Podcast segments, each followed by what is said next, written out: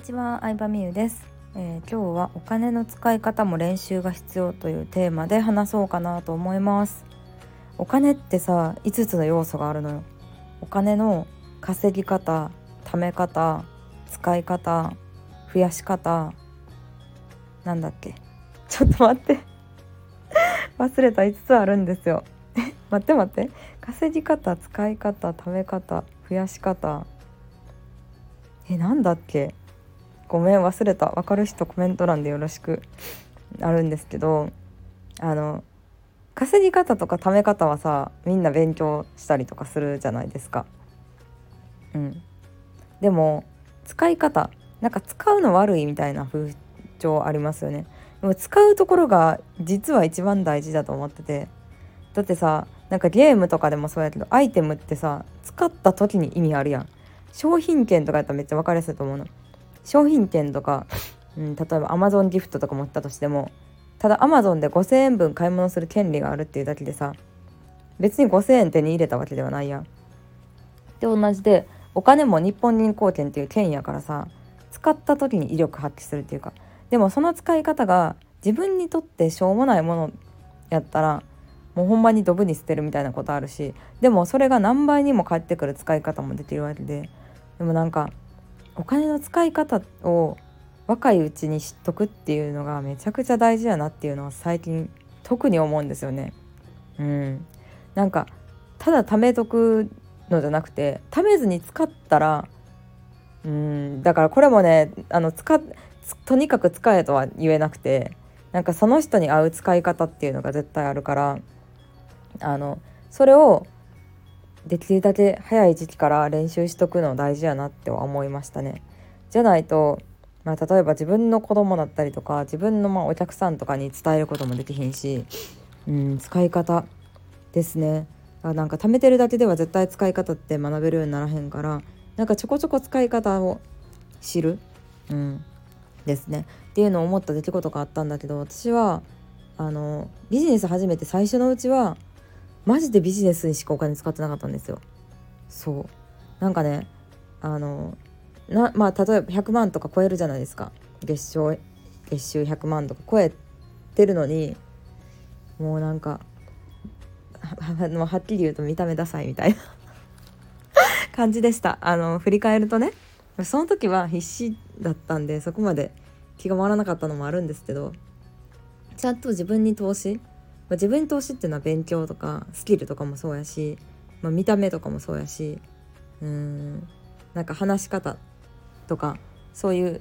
いろんな能力をつけるとかでもいいと思うんですけどうんなんか自分にとって何がいいお金の使い方なのかっていうのは自分にしか分からへんからなん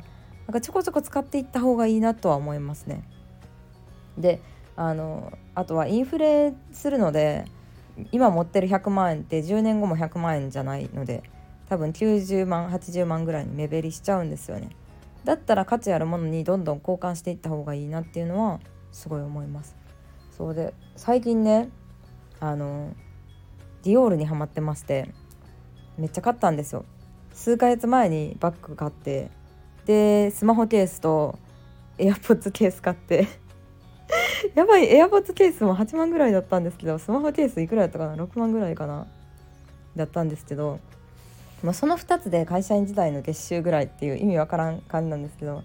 でなんかサイト見てたら、ま、もっと可愛いバッグ60万ぐらいのバッグを見つけちゃって買っちゃいましたね。気づいたらディオールに100万以上あの貢いでたんですけどなんかねあのめったに私ブランドでもえこれめっちゃ可愛いって思うのに正直めったに出会えないんですよ、うん、服もかな。なんか昔の方が服あれもこれも欲しいなっていうのはあって、まあ、買えるようになったとかある程度買い切ってしまったっていうのもあるんですけどなんかあんまりねえ何これ絶対欲しいみたいなのに出会えへんからなんか出会えたのがすごい嬉しかったですね久しぶりに。うん、でそう購入したわけですけどなんかちょっと買ったし買った直後になんかもうちょっと虚しくなってしまってそれなんでかって言ったらなんやろ物質的なものに買ったのが虚しいとかじゃないですよ。買えたことはすごい嬉しいんですけど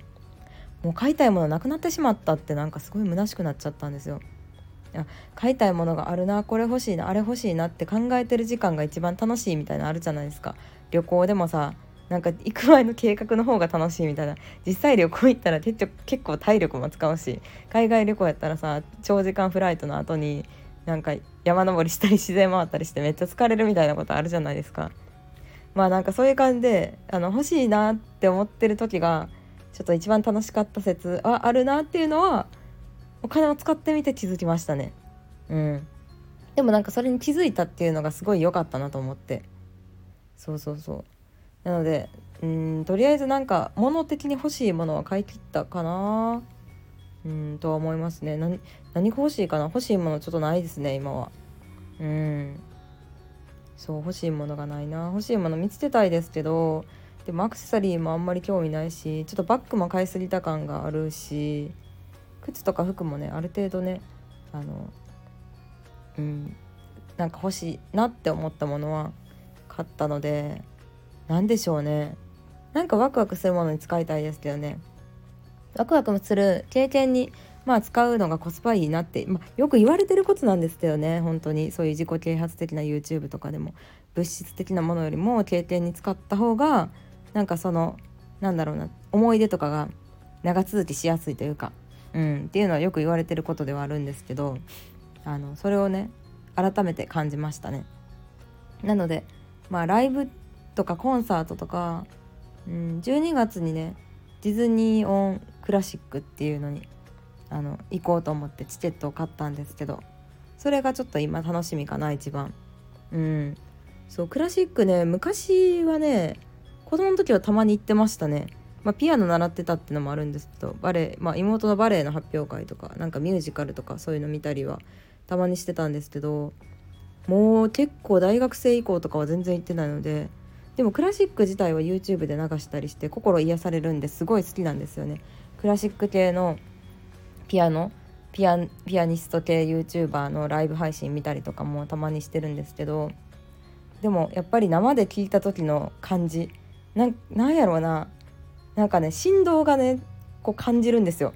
生で聞くと。コンサートとかでもそうだと思いますよライブとかでも。そのちょっと振動を感じたいなと思いますね。うん。そうでディズニー・オン・クラシックはめちゃくちゃおすすめですよ、まあ、ディズニーの曲って誰でも知ってるしクラシックって結構1曲が20分とか長いの30分とかあったりしてまあちょっと眠くなってくるのとかもあるんですけど眠くなってきますしね波長的にもでもディズニー・オン・クラシックはとっつきやすいあんまりクラシックとか興味ない人でもね聞きやすいかなと思うのであの日本全国で結構やってるのでツアーを今やってるんですけどよかったら行ってみてください。ちょっと新しい体験ができるかなと思います。ということで今日は、えー、お金の使い方5つ何だったんでしょうねちょっと調べときます。話してみました。バイバイ。